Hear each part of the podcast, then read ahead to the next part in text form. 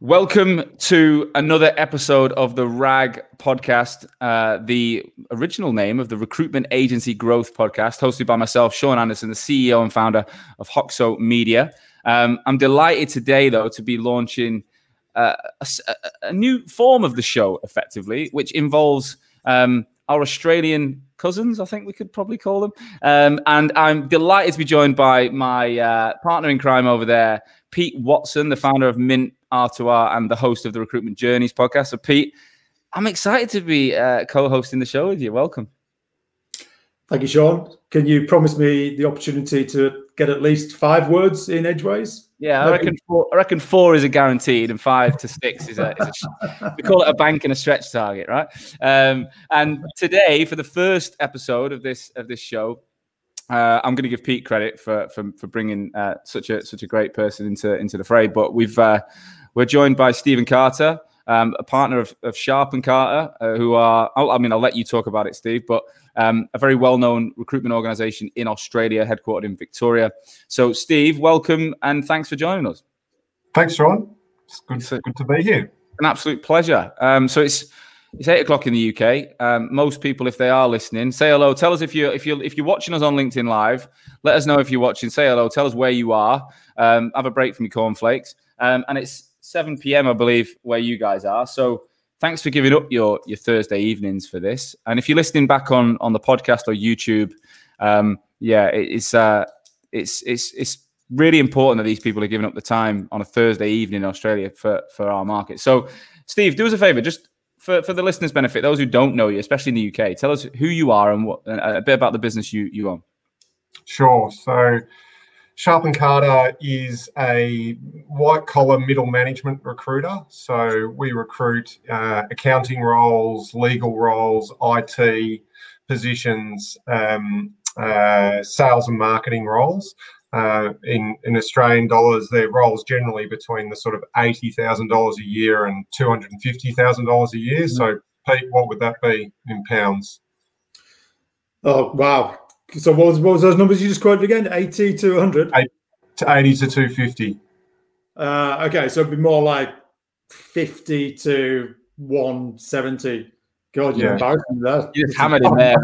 oh my God. Sorry, mate. You got to stay on your toes, Pete. If that's going to be the caliber of questions, I'm going to leave right now. Pete was already like, "What time does this finish?" I'm, he's already had one head on, on the way out. um, you, talking about mid-level roles. All right, tell us a bit more.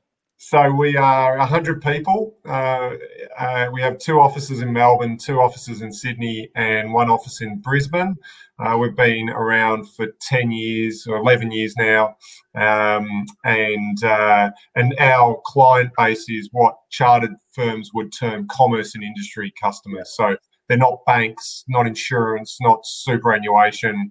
Um, it's uh, it's fast-moving consumer goods businesses, retail businesses, professional services, import and distribution, transport, logistics, manufacturing. Those sort of customers uh, where we operate. Wicked. And um, Pete, would you say reputation-wise, well known in, in the in the Australian market? Oh, here we go. Oh, another tough question. Here again. Absolutely, without a shadow of a doubt. Uh, you know, tier one business, uh, and I've worked with with Sharp Carter for quite a few years. And uh, Sharp, working with Sharp Carter is pretty easy because when you send a candidate down to Sharp Carter, they usually come back and, and, tell me that they want to work there. So, uh, the, the, the the, what's the feedback? What's what's the uh, what's the general consensus they come back with?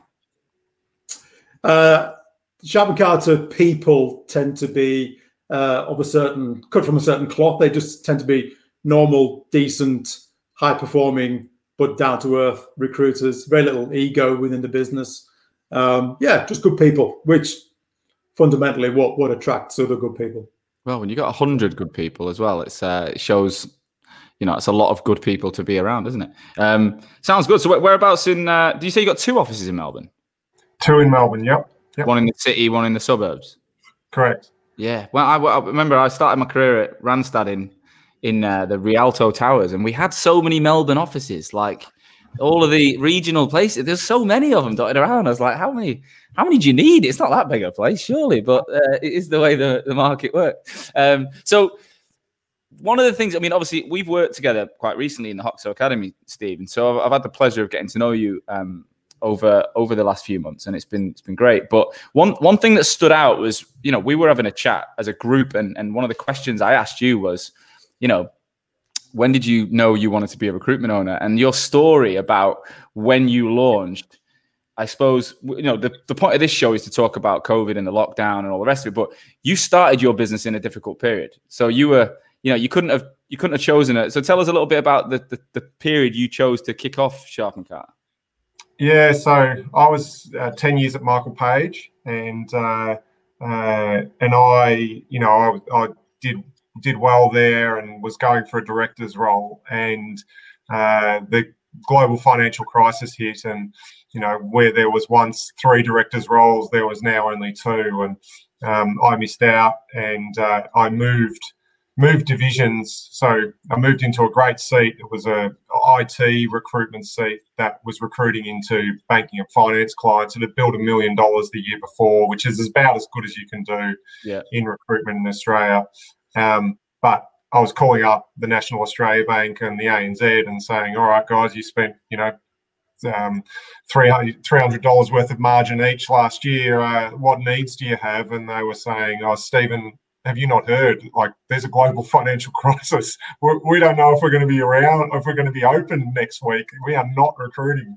Yeah. And uh, essentially, I just felt like I'd always recruited commerce and industry, and I just felt like if I'm going to start again developing a whole new set of relationships in banking and finance, maybe I should do it for myself. And uh, and so I started during the GFC, and it, it did it wasn't as bad, I think, in Australia as what it was in in other parts of the world because it, we had a sort of mini commodity boom quite soon after. But um, uh, yeah, I I was really I, I didn't really have much sort of ambition or or um, or hopes for the business. I, I was just hoping to to uh, provide a living for my family and put food on the table, and um, you know, and there's been a lot of luck along the way with um, with people, and and uh, you know, we've we've we've gone gone from there. But it wasn't a you know it, it particularly particularly at this time, it's probably a similar time for for lots of people. And um,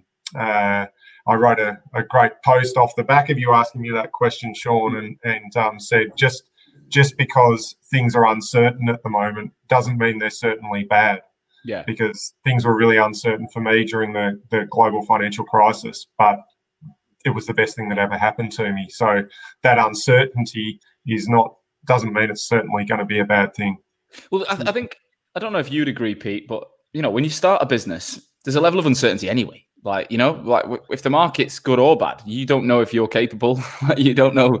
You know, I think everyone is led led to believe, or probably feels like you know, did I really do that well, or was it the company I worked for? Like, was you know, you don't you, you mm-hmm. doubt yourself. You have all these feelings, and and so uncertainty's there regardless. But doing it in a time like a, an actual global crisis is, I mean, that takes some some balls, I think. Um, and, and and and for, for reasons known only to themselves, so many people are starting recruitment businesses right now, um, and I think that's that's that's partly because they just they can smell the opportunity that's around the corner, or they've been forced into it because of their COVID circumstances. Yeah, it was something that they planned to do anyway, but then the yeah. choice has been thrust upon them. And subsequently, you know, one of the byproducts of this this situation is that we're going to come into 2021, and there's going to be lots and lots of little, um, you know, as you say, Steve, you know, small, unambitious recruitment businesses, as Sharp and Carter was one day, which in five, six, seven years' time might be 70, 80, 100 people. Um, yeah. and, that, and, and that will have happened because of COVID. It, it could change the landscape of recruitment. I want to get into the kind of the lockdown stuff soon, but one question I have for you, Stephen: Did you did you see a hundred man business back then? Did you always know you wanted to scale and grow headcount, or is it like how did that happen? Uh, no, absolutely not. Like, and and I've never, and I still don't think about business in that way, where I set milestone goals, where at the end of 2021 our business should look like this, right. and um, you know, I think I think the word strategy is is um, is misdefined a lot uh, by business. So people think about strategy as okay, at a certain period of time, I should be this many headcount, I should be uh, this much turnover, this much margin, profit, etc. And I don't think that's strategy. That's your growth plan. Strategy is better defined as the continual improvement and refinement of your competitive advantage. And um, so we've got a great strategy. It's all about how we look after our people, look after and retain our people, and the growth has taken care of itself. So no, never once did I think we will be 100 people. I always thought I'd like the opportunity to lead and and, and manage others and, and give them an opportunity, but no, never set goals to be a certain size or, or anything like that. Fair, interesting. So if we go back to early 2020, then what what did your business look like as as COVID hit? Can you paint a picture for us where you and the company were in in say early March 2020? Yeah, so we were about 115 people at that stage, so about 15 people more than what we are now, and uh, things were were great. Um, so we on the 5th of March we had we were we were recruiting 351 jobs across Australia. Wow.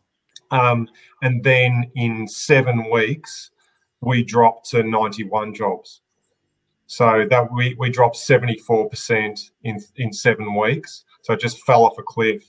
Um, and, uh, and it was really, you know, and I, I think we spoke earlier, Sean, about this, that I think, you know, the UK had that period as well of panic.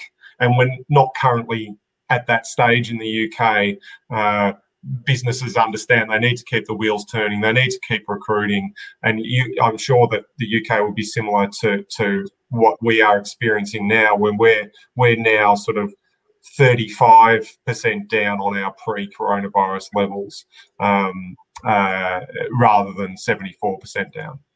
So you you've got a big team, 115 people across all these offices. You're the you're you mean your name's on the door, right? Sharp and Carter. Um, what what was it really like being like at the helm of such a big organization? And what what was the reality of the conversations the phone calls you were getting? Like how how did you navigate it in the very very earliest moments? So uh, greg savage who i know does a lot of work in the uk he his his rule of thumb was in a recession you can expect a uh, 50% drop in permanent margin and you can expect a 25% drop in in temporary margin, and we thought we were looking at about a 60% drop overall. So that that in our temp per mix, that 50-25 would have relate, resulted in a 40% drop in margin for us. And we, based on our job numbers, we were looking at a 60% drop. So it was much more significant than a normal sort of recession by the Greg Savage rule of thumb.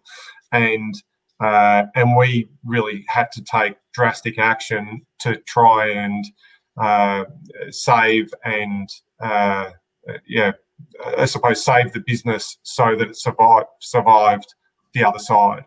Um, and so what we what we felt like we had we basically put everyone on reduced wages um, significantly reduced wages and said to them that we will pay you whatever we can afford above and beyond this this reduced wage, reduced base wage, but we just don't know what that is because we've got no visibility on our on our um, revenue line. We've also got limited visibility on our cash flow.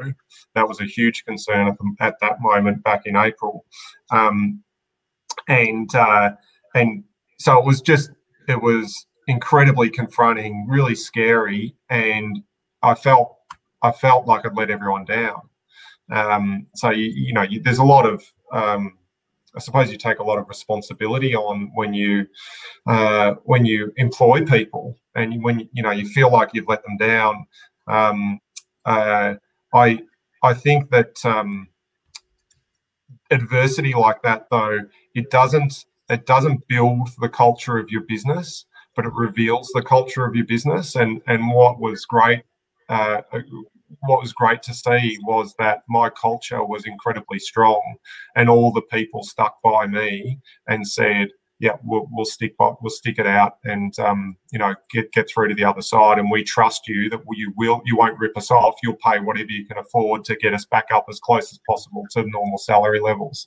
So um, yeah, so that adversity, you know, really revealed our culture, which was which was strong.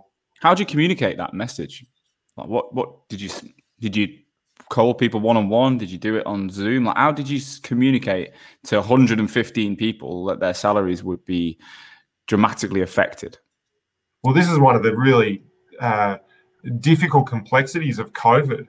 Like usually in a situation like that, you can eyeball them. You can get, sit down one on one. You can just work your way through the business and explain in detail what's happening, etc. You can't do that because it's illegal. It was illegal in Australia. You can't get together. You can't travel. You, we were a five. You couldn't travel more than five kilometres from your house. You could only leave the house to get shopping and seek medical medical attention. So it was it was incredibly difficult. So it meant we had to do it on Zoom. Um, uh, and and it was and it's also it's also very difficult because in a situation like that you band together and you you all support each other and you say well it's bad for me but it's, it's bad for my workmate and we're in it together and you know we're like i'm not alone but under covid when you're all at home it's much more difficult and then you've got the crazy father who's going, hang on, so they're doing what? They're not paying you. You go and find another job, young man. And, you know, he, the crazy father's never met me. He doesn't trust me. He doesn't know me. And, you know, so they've got all these people who don't know what the situation is. They've got, they're uninformed, uneducated, and they're giving advice to my people because, and I can't give them advice and I'm not around. I can't see them every day. So it, it's um yeah, it's really it's it's a really unique set of circumstances, and it's just so much so many challenges that it throws up. I'm interrupting this podcast to give you another update from our sponsor, Odro. The team at Odro have launched another feature in summer 2020, and it's going to be a game changer. This is going to massively change the way the recruitment agency market operates globally for the future. They've called it Odro Producer. This platform sits alongside the company's award winning video interview opportunity um, and gives you, the recruiter, the ability to create engaging, eye catching video content ready to share in a matter of minutes. So you can record or upload a video. Um, and then you can add banners, overlays, images, subtitles, logos, so that you can create these eye catching videos that are built for LinkedIn. So whether you're interviewing, whether you're doing sales messaging, or you're just trying to put out valuable content on online, then Odro is no longer just a video interview platform, it's also a content creation platform for recruiters. Get in touch with Odro today to see how you can implement this into your recruitment agency ASAP. Thanks for listening. Let's get back to the show. Steve, aside from um, the the initial concern about you know, losing some money on a salary, what what else were your people telling you that they were they were worried about? What else did they what what are the answers were they seeking from you? They wanted to know that the business was going to survive, and mm. um, that it was it was viable, and uh, and what what we you know there's a number of options, and I I uh, I. I wrote an article which I'll release at some stage down the track once it's all a distant memory. But you're faced with when you've got such a drastic reduction in your revenue line, you've got you've only got certain options as a recruitment business, and you've got to find a way to cut costs because um, and your costs are salaries. That's your only cost really, hmm. and so. Um, so you can do that a number of ways. Like some recruiters, they didn't pay out bonuses from Q1 and then you can use that money that you never thought you'd have to guarantee wages going into Q2. Mm-hmm. You can cut just a little bit. You know, okay, I'm only going to cut 20%, go back to four days a week. But then, you know, we didn't know whether that was going to meet our new revenue line. And then we were worried about, well, maybe this will be death by a thousand cuts because you go, okay, everyone comes to term with four days a week. And then you've got to go back to them a month later and go, okay, now it's three days a week oh God, sorry, we missed it again. It's now two days a week. And we decided we'd go hard as we could. So at least all the bad news wasn't going to get worse than that because it was, you know, it was as low as we could cut it. And then from there, we uh, the, the news would get better. So and it, it's it's worked. It hasn't been perfect by any stretch, and I'm not trying to represent that it was genius or anything like that because it was, you know, it was it was really difficult. But um, it's on balance, probably worked out well, I think, for us. What did you see elsewhere in the market, Pete, across you know other organisations of um, similar size or stature in, in the Australian market? Well, look, there aren't that many. There are there are a similar size and stature to, to Sharp and Carter. That's that's the that's the truth of the matter is. So so Steve probably had a, a different set of problems to, to most of the recruitment businesses, and then the bigger businesses, you know, the, the Hays, the Michael Pages of, the, of this world, you know, they were, you know, they didn't have things like um, you know job keepers and, and what have you. They didn't because they were they were international businesses. So I'm not suggesting Steve's uh, circumstances were un- unique, but there wouldn't have been many businesses working with with the factors that Steve was working with. Um, but most businesses, you know, they they look they they they cut hard. They they made redundancies. Made redundancies. They got rid of back office staff. They got rid of non-performers. Um, somebody had a, a, business leader who shall obviously remain nameless uh, confided in me last week. He said COVID was perfect. He gave us uh, gave us the perfect opportunity to you know, to get rid of a few people who you know we, we probably didn't want to carry anymore. And um, yeah, people just they just they just cut everywhere that they possibly could.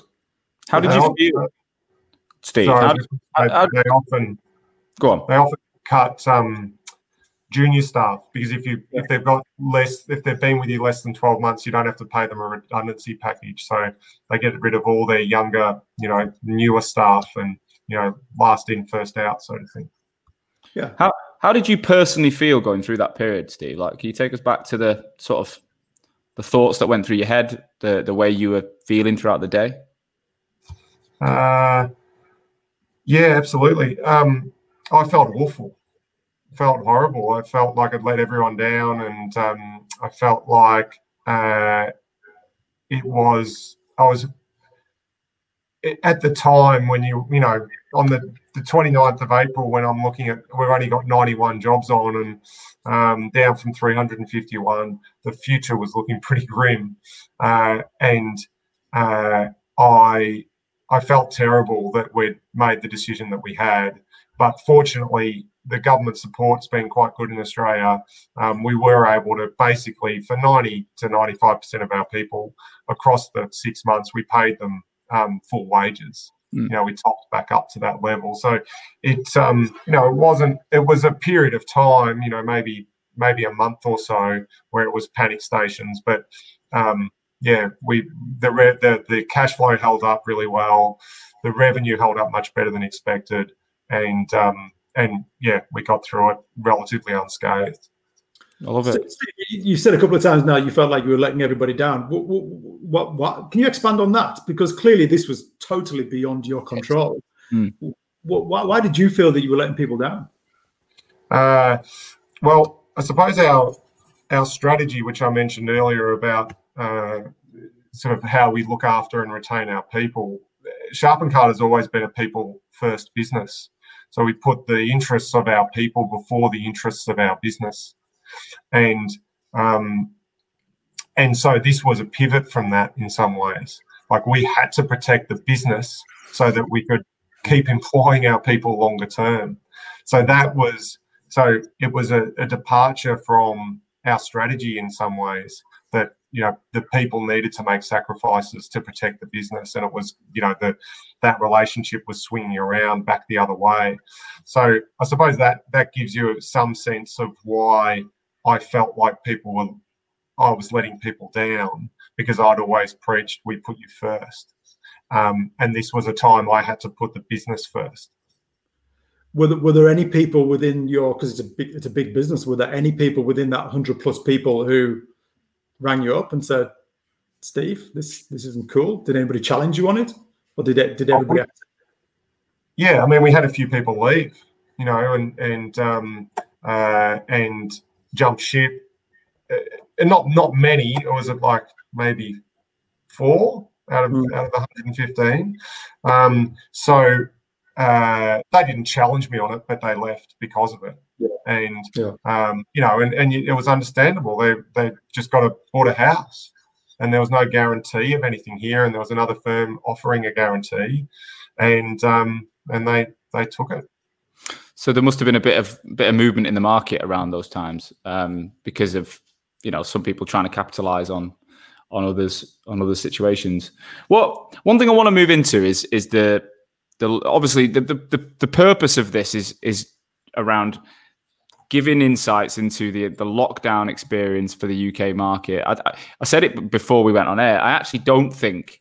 Correct me if you're listening and you think it's slightly different. I don't think this second lockdown in the UK is anywhere near as as, as scary or as um, as strict as the first. I think, and, and and I think businesses are holding up much better. But we don't know how long this is going to be. We've been told it's a month. No one seems to have any faith that's going to be accurate. And we, the fact they've just extended our furlough scheme till March, there's a lot of thoughts that you know we're going to be in and out of this. They might let us out for Christmas, but we'll be back in in January until things are you know this vaccine or whatever is, is stable. So you mentioned something before, Pete. You said six weeks was the initial Victorian statement around the lockdown, and it ended up being what, seven months, was it? So tell us a bit about.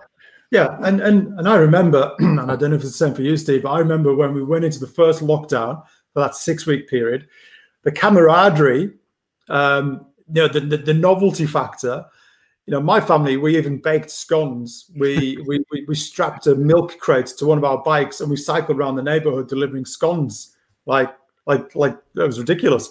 Um, it was like, like, like London in the Blitz. I'm saying with fresh cream and jam. It was lovely. Um, but then the novelty wore off, right? And and we and we just descended deeper and deeper into lockdown, and then just the mood changed.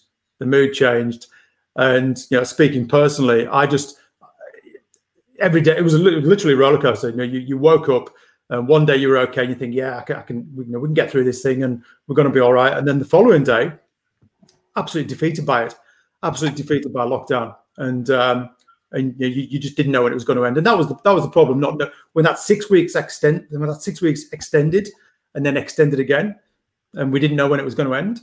It was awful. So I, I started working with you, Stephen. I think it was was it June when when you when you got announced to go? Had you guys come out a little bit and then you went back in? Yeah, um, correct. How long, how long yeah. were you out? Because I think it was literally the day after you went back in, we kicked off our our program, and I remember looking at fifteen of you guys, all majority in Victoria, and feeling wow, like you know this is rock bottom for some of you. What? How long were you out before you went back in for that second wave of lockdown? It wasn't long, like three weeks or something, Pete. A few weeks wasn't yeah. much, no. just enough to taunt us.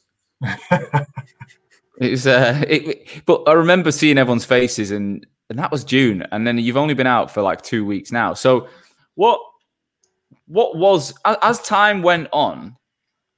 What was the hardest part of that? Like being a, a father, a husband, and a business owner you know, and, and all the other roles you play in your life as a friend and, you know, son, brother, whatever.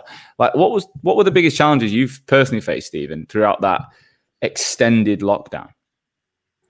Uh, so for me, it was the kids, my kids. I've got three kids. Pete's got a couple of kids.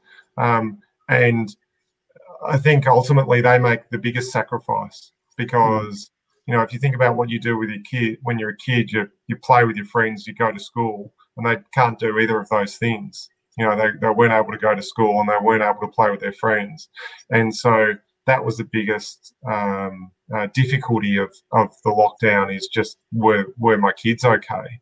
Um, is they were making such a huge sacrifice for um, for for the health of the community, um, and then you know from from there it was about looking after yourself first um, because as a leader you've got to be okay you know your your actions are going to speak louder than any words that you say and if you come across as stressed and anxious and fearful then that that's going to come through into your business. So you've got to be kind to yourself and um, and uh, and and I felt like we really needed to lead through understanding rather than lead through metrics or performance. You know that that um, you just can't drive performance remotely like you can when they're in the office, and you've got to accept that, and you've got to understand that you're probably not going to get as much out of people as what you used to, but the reality is there's not as much around. You know, with 40% down on job volumes, getting our people to cold call endlessly is only going to alienate people, you know, alienate our people more than more than help our people. So, yeah, but the, the biggest difficulty was kids. What about you, Pete? Mm. Um, I, I, it was the hardest part for me was getting up each day, knowing that I couldn't, um, I didn't, I didn't have a business, uh, and, and knowing that I couldn't actually make money or do the things that that that that I've done for the last 17 years in order to to have a have a financial outcome. And but I refused to do what I, I think a lot of people did was which was just bury their head in the sand, um, you know, give themselves some time off. Uh, and just yeah, I, I, couldn't I couldn't neglect the business because I knew neglecting the business was the worst thing I could do. But equally, I knew I couldn't make money, so I had to be proactive and productive somehow. So you do that. You're trying to throw yourself into a business, and you think you're scratching your head, thinking, well, what is what is the point? What am I doing this for? But you had to do it for your sanity, um, just because the alternative, I just couldn't even fathom the alternative. And at the same time, as you say, Steve, you've got two kids homeschooling who are doing it just as tough as you. So you're trying to be a good parent and, and keeping them engaged. When, quite frankly, if I'm honest, don't know about your family, Steve, but we were all, you know, by the end of COVID, we were all absolutely sick of each other. And, um, you know, we couldn't sight of each other. So you're trying oh, to keep a business going. But, I, but I'm a business leader. Yeah. Pete, what is it? What is a day like? Like towards the back end of that, like you said, we're all sick of each other, and that is a that's kind of what, what, the difference in the UK is schools are open, right? So the, that is the biggest difference in this lockdown to the previous. Schools are open, so they've kept schools, universities, education open, manufacturing, um, construction, some really core, and obviously healthcare and anything key worker related. So there is, it's not the same as the original, so it is going to be different, but you know, there's no there's no guarantee that won't change. There's no guarantee they won't shut the schools. If, if the cases don't come down, that's the next phase, in my opinion. They'll bring the schools and the, and the universities again. So that we could go back there. What what does what does a day look like in your life? I'll start with you, Pete, and then we'll move to Steve. But when you're at you're at the kind of end of your tether, in a in a in a way of putting it, with your family, and you've got a business that's that's not not how it was. What what's it what's an average day like? How do you keep that going? Like, what, what does it look, physically look like? Well, thankfully, the one thing they didn't take away from us was exercise. Uh, so, so for me, I, I just I, I exercised through it. I had to, um, and I'm not I'm not like a super fit human being. I'm not a good runner, but I just made sure I went out and I ran, and uh, that was the only thing you could you could keep the cloud away. And sometimes it worked, sometimes it didn't. Um, yeah, you would, you would you would you would just find yourself wandering around the house you know, looking for something to do, uh, trying to think of something creative to do with your kids, and then then abandoning it because it was too hard. Um, it, you know, you know, we literally became well in my household, you know, became zombies. Um, the, the, the, there's no there's no cool answer to give you. It was it was grim. Well, one thing I've realised is you have less to talk about because you're not doing anything. So yeah. I rang I rang someone at the weekend. I was like, "What have you been up to? What did you yesterday?" He goes, "Went for a walk." I was like, all right, cool. What about today? Yeah, probably go for a walk. And he goes, what about you? I was like, I went for a walk yesterday. I'll probably go for a walk today. And that is it, right? Fucking that is it. I'm like, I love a walk, but that is not good chat. What about you, Steve? What how was it in your house towards the back end? Yeah, I, I'd, I'd um, mirror Pete's comments, I, and, uh, and I'm sure Pete would would also say this. Um, you got to you got to um, hang on to the positives of it. Like you do get to we you do get to spend a lot more time with your kids, you know, and and there's there's a there's a positive in that. Um, you know, as a business owner, when you're you're running around working pretty hard, you you don't spend a lot of time with your kids. And it was a six month period where I spent a heap of time with them, and you know, there's there's a real win in that. Um, and uh, you know, like my one of my divisions, they they set some good routines. Um, and I think there's some wins that come out will come out of this for the recruitment industry. Like picking up a job with a client you know will just now be done on Zoom. Mm. You don't have to schlep your way out 45 minutes on the tube or on the train or in the car to go and see a client and then 45 minutes back. Like you save yourself, that's an hour and a half of your day saved. Yeah that will be saved forever. Because if you know a client, just jump on a Zoom and take the job brief. You don't need to go and meet them face to face. So there'll be some advantages that come out of it, and you know things like you do just get yourself into a good routine. Like um, uh, one of the accountabilities that we had within our business is every day you had to try and do something for yourself, something for work, something for your mental health, something for you, something for someone else, something for your physical health, and you had to try and practice gratitude. And you know these are good sort of disciplines to get into um, that you just don't. You know, it forces you to assess these things and and take action on these things. Um, so there's, you know, there there are some wins that that come out of it. A final interruption to today's episode to introduce Vincere. Vincere is the all-in-one CRM ATS platform built for the recruitment and staffing industry. Now, I first heard about these guys about a year ago. The amount of prospect recruitment agencies and clients I was working with that were telling me they were moving over to Vincere, I had to look into it. And what I found was a business that had a global reach um, with multiple offices around the world. So they've got this follow the sun methodology, which allows them to support recruitment businesses wherever you are and have and, and be in your time zone. But the technology that they've invested in um, is becoming a, a, disruptor in the space. More and more recruitment businesses are, are doing this to give their their recruiters a competitive advantage. They broke into the G2 Crowd's momentum grid as a market leader based on their reviews from their customers. So the, the agencies that are using this platform are raving about it. Now, if you're a rag listener and you're thinking about changing crm or you're a new business looking to launch with a new crm then i would get in touch with, the, with these guys because if you mention that you're a rag listener they're doing an amazing deal. By visiting www.vincere.io forward slash rag you can get an exclusive deal which offers two months completely free on a two-year commitment or three months completely free on a three-year commitment. This applies to all licenses that you've either signed up for now or that you'll add in the duration of the contract. So get on there and have a look. Finally, if you're listening, you're a recruiter and you're thinking, I want to move into a more of a business development role, um, and I'd like to keep hold of my recruitment knowledge. Well, these guys are recruiting for a BD person, well, multiple roles in both Sydney and London right now. So, if you've got a strong recruitment background, you want to move into BD, and you want to work for a fast-moving tech business that's helping people like you right now, then get in touch via their website because they're hiring today back to the show. Did you find that the people within your business who embraced those ideas, they got through COVID better than the people who didn't struggled?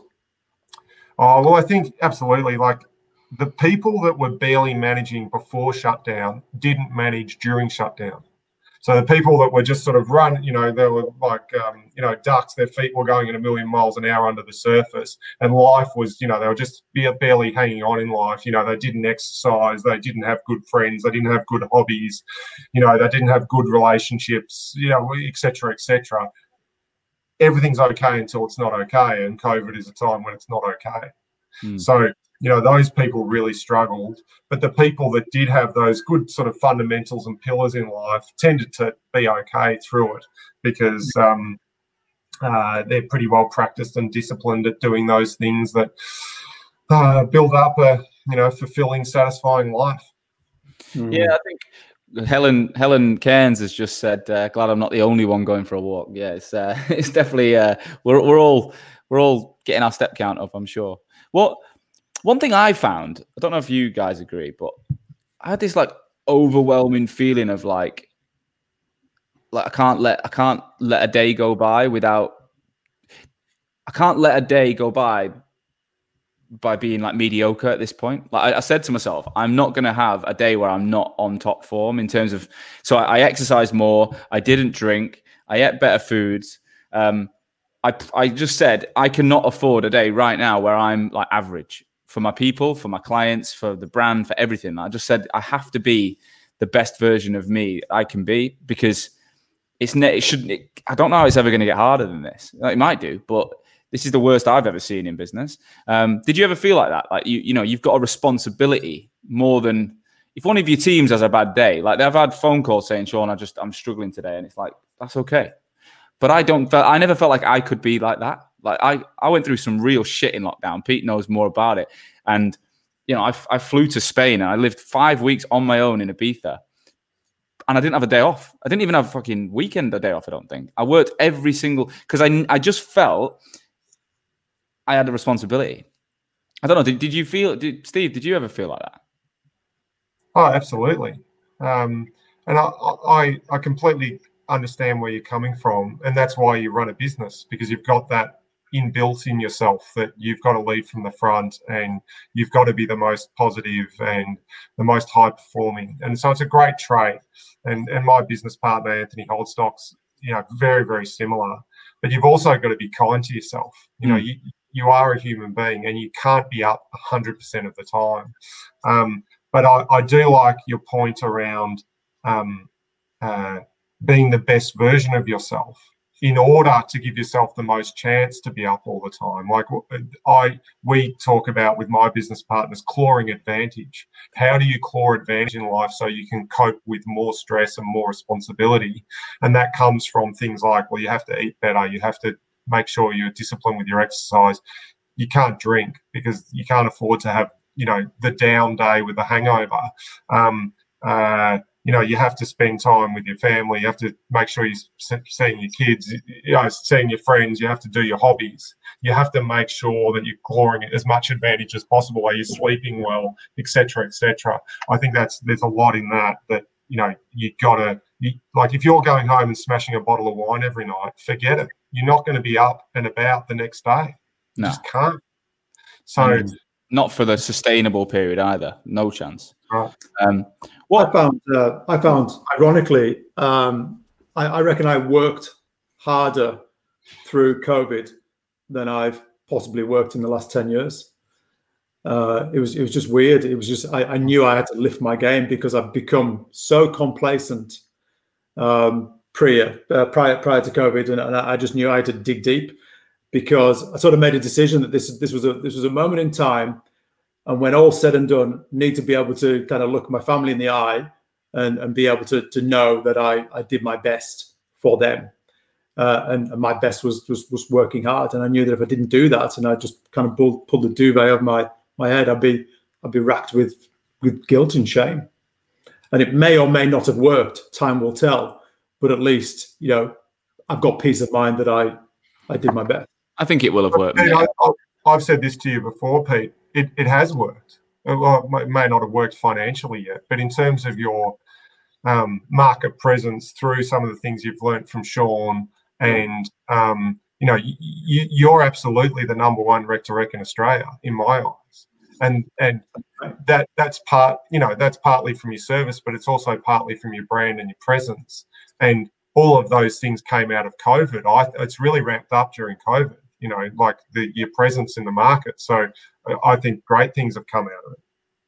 I well, this is funny. I only reached out to that to that bloke called Sean Anderson because I was shitting myself about uh, earning money for the next two years. So I'd, I'd, seen this bloke on the internet with the grey hair, and uh, I thought I sh- he he must want to come to Australia. I better pick up the phone to him, and I started pitching myself to to Sean uh, about bringing Hoxo to Australia.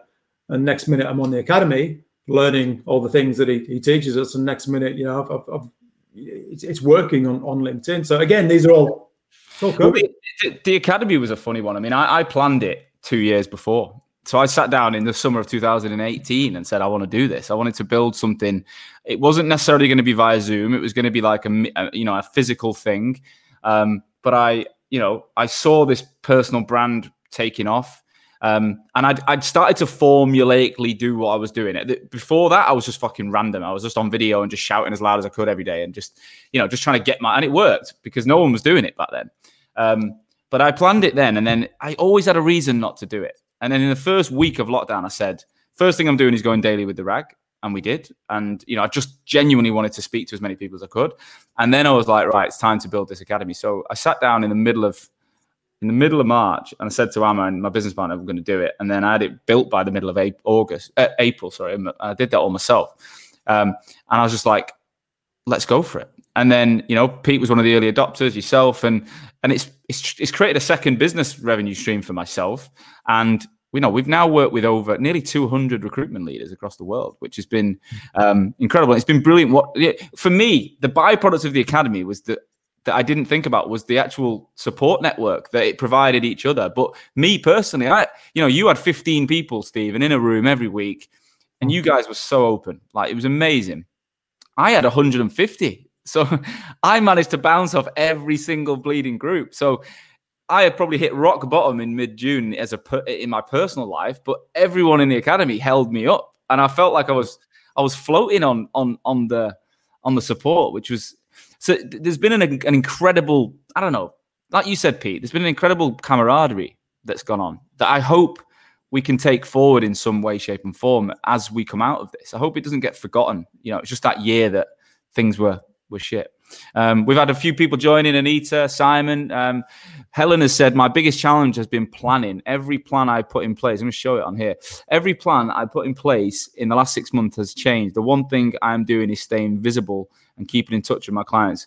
Um, I think we'd all agree that, you know, you've got to be. That, I think that was, you used that word, Pete, didn't you? Visible leader. That was not a word I actually used, but you you said that would be a, a good way to communicate the, the, the strengths of the academy one of my clients said it. Uh, I, would love to take credit for it. Bit of marketing genius from me, but it wasn't.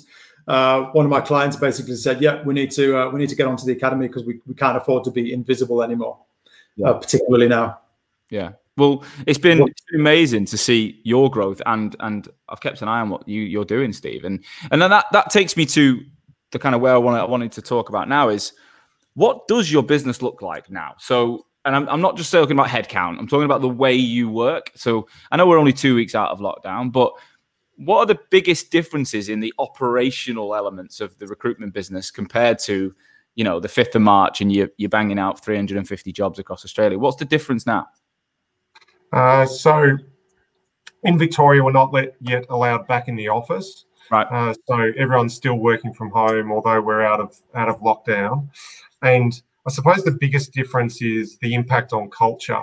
So culture is our competitive advantage in the market uh, with uh, against other recruiters, and uh, you can maintain culture on you know digitally or remotely, but it's hard to embed culture with new people and build culture uh, with with new people um, uh, remotely. So that's been the biggest impact on the business is just how do we go about maintaining culture and um, and and building and embedding culture with with new people that come into the business, and it's it's difficult. You, you, there are there are lots of tricks you can you know things you can do like you know we spoke earlier sean you know just just ringing up for a chat rather than ringing up to talk about work and you know and doing games trivia on zoom and all of those things. But it's not the same. Let's face it it's it's no. it's, it's a poor Im- imitation. Um, so that that's the that's the biggest challenge. And then it'll be an ongoing challenge of uh, everyone will want to work from home more without coronavirus or when the vaccine comes, they'll instead of you know we've always had a day a week working from home, but that's going to go to two to three days a week, and mm. that's going to that's going to be a difficult thing to grapple. And I don't think I've got the answer on what it's going to look like. But how do you you know how do you have a really strong culture if you're just not bringing people together as much? It's going to be funny. I've, I've said this on a few episodes. I think going from all in to all out kept everyone on a level playing field. And when you then blend it, which is going to happen inevitably across all, most businesses, how do you then have like morning catch ups and all these different things when some people are at home? I think everyone in the office is still going to have to sit on Zoom, like in order to level the playing field at certain times of the day. I just otherwise you have like yeah, if you've got if you if you've got the luxury of having like a second, third, fourth meeting rooms with a screen and you can all hover around one screen and have everyone else on the screen. Do you know? Do you know what I mean? I kind of think it, the blend is actually going to provide some real challenges for companies, especially at the size and scale that you've got. Um, what about what about your approach to um, to, to your own role? So you know, I imagine flying around five offices or whatever, like you know, jetting, jetting off to Brisbane and Sydney and driving across Melbourne, Victoria. You know, are you going to carry on like that? Are you going to what, what what's your approach going to be to, to get in the FaceTime with the people? Uh, I it's a bit. Uh, I, I, suppose you you don't we don't try and sort of uh, project too far ahead because we're not allowed to fly anywhere yet. Uh, I but I, I, I think that uh, I probably won't. I didn't do a heap, you know, like part of uh, one of the pillars of, of our business um, is trust. And you know that with that comes a lot of empowerment. So the business isn't about me, and not you know everyone does what I say, and I'm just you know you you follow orders, and we'll all be okay. Uh, you know, it's a it's a servant based leadership. I ask them what I can do to help them be successful rather than tell them what to do. Mm. So um, because of that, I wasn't I wasn't you know constantly in, on a plane or in an airport flying around the country. Uh, you know, I'd, I'd, I'd go once a month to Sydney and once a month to Brisbane. But um, uh, so, but I I think I think I can anticipate that it'll be less. Yeah, yeah. Just to, you know, people get used to it and, and don't need it as much. Steve, may, may I ask um, now that COVID is well, it's certainly not behind us, but now that we're hopefully through the worst, and just reflecting on this comment that you made, uh, which I, I, keep coming back to about how you felt that you, would let everybody down. Do you now, um, are you able to look in the mirror and say, do you know what, we, me and my my co-partners, we we did a good job. We we we pulled this business through, and, and do you now have a, a, a better sense about how you reacted to COVID for on behalf of your people and on behalf of the business? Yeah, well, you know, we we as I said, we we basically paid everyone um, uh, their base salary through the time. You know, so I, I can absolutely now feel like we did look after everyone because it wasn't like I paid them forty percent of their wages. I, I ended up paying you know ninety to one hundred percent of their wages. Um, so yeah, I'm really comfortable with how it's panned out and and able to look at myself in the mirror, no problems at all. But just at the at in that moment, I felt awful because I, I wasn't certain that I was going to be able to do that. And and so um, but now, yeah, absolutely, I've got no problems feeling like I've done the right thing by everyone. And and you know, we've really set ourselves up now for to be able to tackle whatever comes from here um, because of those decisions that we took at the time. Mm. Do you see your business going back to as close to the same type of company as it was, or is there any fundamental things that you you know you say you won't do again or you'll do differently? Um, I, I, my business partner Christian said whether this goes a short time or a long time, it's great for us.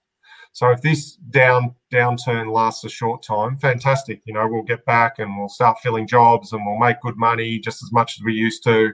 It'll be great. But if this goes a long time, it's great for us because we're really well placed to survive a long term downturn, and others are not. And um, uh, and when it does pick up, we'll be we'll pick up market share on the other side.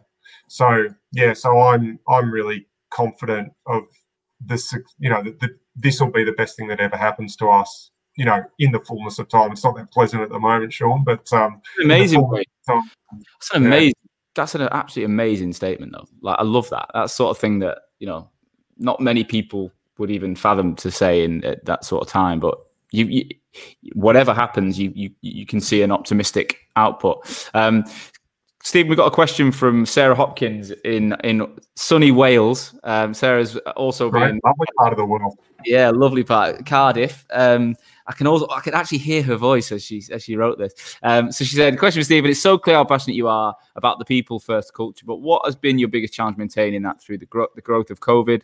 Um, sorry, th- through growth pre-COVID." And what would your biggest piece of advice be to a startup agency looking to create and maintain the same culture? So forget COVID, just the people first piece. What what what was the biggest challenge doing it, and what advice would you give to someone else who's also optimistic or or interested in that approach, putting your business putting your people before your business? So um, I spent an hour and a half with um, Pete Watson doing a podcast on all this. So uh, um, look it up on Pete or my own um, uh, LinkedIn profile, and you can listen all about it. I think um, uh, the difficulty of a people first culture is, um, uh, and you know, when you have trust as a pillar, people break your trust. So you know people do the wrong thing and they take advantage of you and it's it's real your natural reaction is well stuff this this doesn't work i'm you know i'm no long i can no longer operate like this. Um, but the reality is whether you have a trust as a pillar or a command and control um, method of running your business stuff goes wrong. And so you've got to acknowledge and recognize that it's not about what goes wrong because stuff goes wrong regardless of how you run your business or manage your business. Um, it's about what gives you the most upside, and the putting people first gives huge amounts more upside. Has certainly been our experience than trying to run a command and control model. So, but but just naturally, it's difficult to you know, when someone does uh, do the wrong thing by you and you've trusted them, it's your, your naturally instinct is just protect yourself. Just you know, let's just close close ranks here, and yeah. But it, it's but you've got to you got to make sure you hang on to. But hang on, ninety eight percent of people they're doing the right thing, and in trusting them, they're giving me huge amounts of discretionary effort and um, uh, an upside that you they wouldn't be giving in another organization where they didn't feel empowered. What is the difference though? What, what are the actual like features of a people first business? Like what how would you describe what's different? Like what are you doing differently to to like trust is a word we all understand, but what does it actually mean in terms of tangible like ways of working? So um just as a really simple sort of analogy or story, we had a um, our best performer built $950,000 in a year, which, as I said, is about as good as you can do in, in recruitment in Australia. Um, and his nickname was the Chief. and um, uh, and every single day, someone would say, "Where's the chief?" And we would say, "No idea." The chief is off doing what the chief does, and he just puts results on the board. Now he could very well be in a billiard parlor shooting pool for all we know. But you let you trust the chief that he's doing what he does. And that is about, you know, and and when you are more about what's right for the business, well, what's right for the business might be, well, you need to make sure the chief is doing a certain number of calls and floats and interviews and, you know, et cetera, et cetera. But that doesn't work for the chief. The chief's an enigma and he needs to run his own race. That's that. Can we? Can we? I want to see. I've got like this silhouette of a guy who's not even got like he's not even got a name. He's just the chief. He wears like yeah. Yeah. he just wears like a three a three piece and sits like smoking cigars and, and he just does deals without picking up the phone. That's what that's what you've created in my mind. Yeah, the chief the chief's got his own special chair. He doesn't use a normal chair. He has to use wow. a special chair with a big back and stuff like that. Yeah. I'm gonna say I, I, think we should do a one off episode, Pete, with the chief. I think we should. You, we can't, we can't bring him into this. Really, I'm scared to ask. He uh, he lives in Switzerland and he started a um a mental health uh, or mental fitness business. He's a very very interesting man. He would be a good guest for your podcast. Absolutely. Is he, is he no longer the chief of Sharp and Carter then? No, he fell in love with a a, uh, a, woman in Switzerland and he's moved to Basel in Switzerland and lives there and uh, sells mental fitness diaries around the world course, and he has leather bound books in his room. Like, of course he does. Like, he's the chief, for God's sake. This guy, yeah, we're getting him on. I'm, I do not even know him yet, but we're going to get him on. Um, so, all right. So, what what might be misconstrued to say then is, you know, some people are thinking Sarah's second question was, how do we do it as a startup? So, I guess the, the answer isn't just let your teams do whatever the hell they want, but how would you what what is the answer to, to building that early days in an organization? Yeah, so um, when we started, like the pillars of our culture are trust, care. So care for our people, and we care about them as human beings rather than as employees. Um, generosity, we're generous to them, and humility, we're humble. Um, but when we started, all we like our what we were thinking, what type of business we wanted to create. I wanted to create a business that I would have loved to have worked in as a recruiter coming up through the ranks. Um, my business partner, he wanted to treat people with his own personal values, um, you know, treat people as he'd like to be treated. Mm. And Stocky said he wanted to be the best employer in Australia. Now, we didn't really know how that looked or that it was going to be trust, care, generosity, and humility. But what we tried to do was um, be true to those goals. So, for example, we had a guy, um, uh, another nickname, Magic. Everyone's got a nickname in Australia. Um, and Magic was with us for six weeks, and he had a, a, lung infection that went to his brain, and he got put in intensive care for about two and a half months. Right, he almost died. And on the basis of trying to create a company that we would have loved to have worked within, he had all of 1.2 sick days accrued in the six weeks he'd been employed with us. and um, and we paid him for every single day he was off. Mm. Now that's just about okay. Well, if if we are trying to put our people first, this is the sort of action you need to take to demonstrate it. Now, Magic's still with us five years later. He's one of our best performers. He's going to be a partner in the business, and he tells everyone this. He tells all the people that start. He tells all the customers, and the amount of work and the like the, the financial payoff has just been ginormous from this one little, you know, one little gesture. When it was more than one gesture, it was probably 15 grand.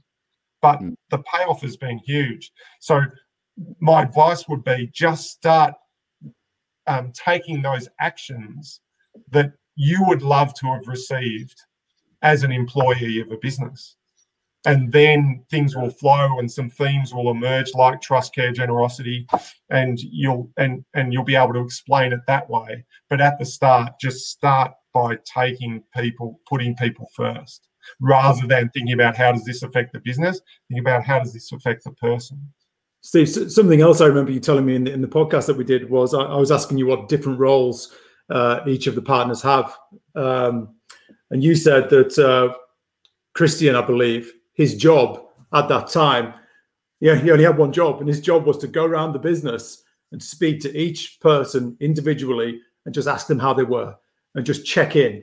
And don't talk about business, don't talk about billings, don't talk about targets. Just talk how's your life, how's your relationships, how's your health, how's your family, is everything okay? Great. And then he'd move on to the next person. And then once he'd done the whole office, he'd go back to number one again. And I'd never heard that before. Um, I was curious why why Christian got that job and, and not yourself. um, he's a lot nicer than me, Pete. So uh, no, he's um, you know that's that's just his strength, and you know I'm okay at it, but I'm not as good as him, and we all play to our strengths. I, I still sort of remain more customer facing than what um, Christian does. But yeah, you know, it's a bit like um, what's that? What's that US TV show where there's stock market? The guy with the red hair, um, he's like a stock market broker. Billions. Billions. Yeah. They've got an internal psychi- psychologist. Yeah, yeah, yeah. And that's mm. what Keezy is: is internal psychologist that that ensures high performance. Because the biggest driver of performance as a recruiter within your business is how life is going for them outside of work. So if you can have an impact on how life is going for them outside, that'll drive performance inside. That's true. There's, I was speaking to, I can't remember the exact company, but they had a they had a fund aside that was for every single employee got like everything outside of work taken care of. So like they got their private medical insurance, which is not a standard thing in the UK with the NHS, but they got it. Um, they got a buffer for like um, contents insurance at home. They got they got like they had a maintenance provider that so if you had like a problem with your boiler, they the, the company would fix it because they worked out that you know they lost so many days a year to the shit that goes on in people's lives that are just really basic admin.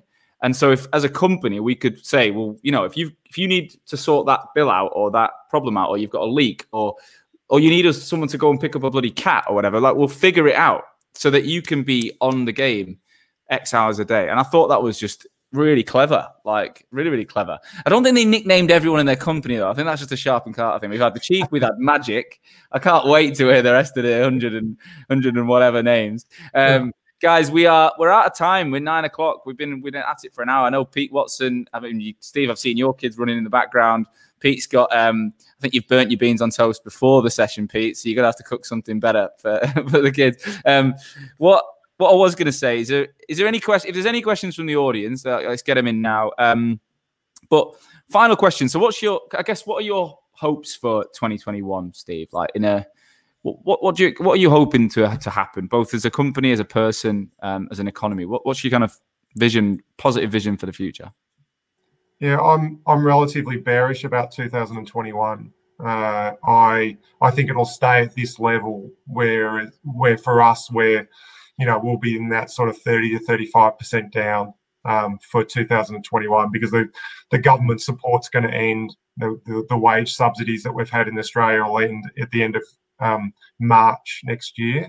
Mm-hmm. And I think that, you know, we've had a whole lot of law changes around sort of insolvent trading. And I think we'll have a lot of businesses that have been insolvent that will go into um, go into administration, and that will then lead to a higher unemployment rate. So I don't think it'll be disastrous, but nor do I nor do I think we're going to snap back next year. And I think it'll be more 2022 where we'll start to see more normal normal levels of activity and um, and growth. Um, so and and I I uh, my my um my big comment to all the business leaders out there. One of my my uh, my wife is a GP, and um, uh, my big comment at the moment for and piece of advice for everyone uh, listening is um, don't do what I did and be an armchair epidemiologist because don't worry the doctors they're smart people. They've thought of what you're thinking. So I used to I used to march in at the home and I go you know what they should do? They should just like just ring fence the vulnerable and then we can all get back to normal. This is ridiculous. And that would say, okay, Steve, and um, so who's going to care for the vulnerable? I'm like, what do you mean? She's like, well, you know, like these elderly people, they need like carers and nurses and doctors and stuff. Are we going to ring fence them? Are we going to isolate them as well? Like they've got families they want to see and like children. I'm like, oh yeah, it's not going to work, is it? Like you just waste so much energy second guessing what the you know what the health experts are saying and whether the government's making the right calls, and you just burn so much energy on it. And don't do it. You just got to endure it. Just just just put it aside. It's not for you to think about and to have an opinion on because your opinion does not matter. No one's listening to you. And so just focus on what's around you, your family, your friends, your work, and don't worry about that because I, oh my God, I sleepless nights and burn so much energy on being an armchair epidemiologist when these epidemiologists, don't worry, they're pretty clued on. They know what's That's happening and they've thought of the ideas that you're thinking of. I love that. I absolutely love that. It's a bit like an armchair football fan who's like, you know, they they they could, you know, Pep Guardiola should be doing this or whatever, or you know, the football team should be doing this. And as soon as you're like, go on, imagine you actually took that job, you, you wouldn't, you wouldn't be able to handle it. Um, I think everyone's gonna, everyone's gonna have learned. The right people listening to this show today, you know, recruitment owners in the UK and abroad will have uh, no doubt enjoyed listening to you, Stephen, and, and you know, getting your unique take on your experience. Um, thanks so much for the time you've given us um, on a on a Thursday evening.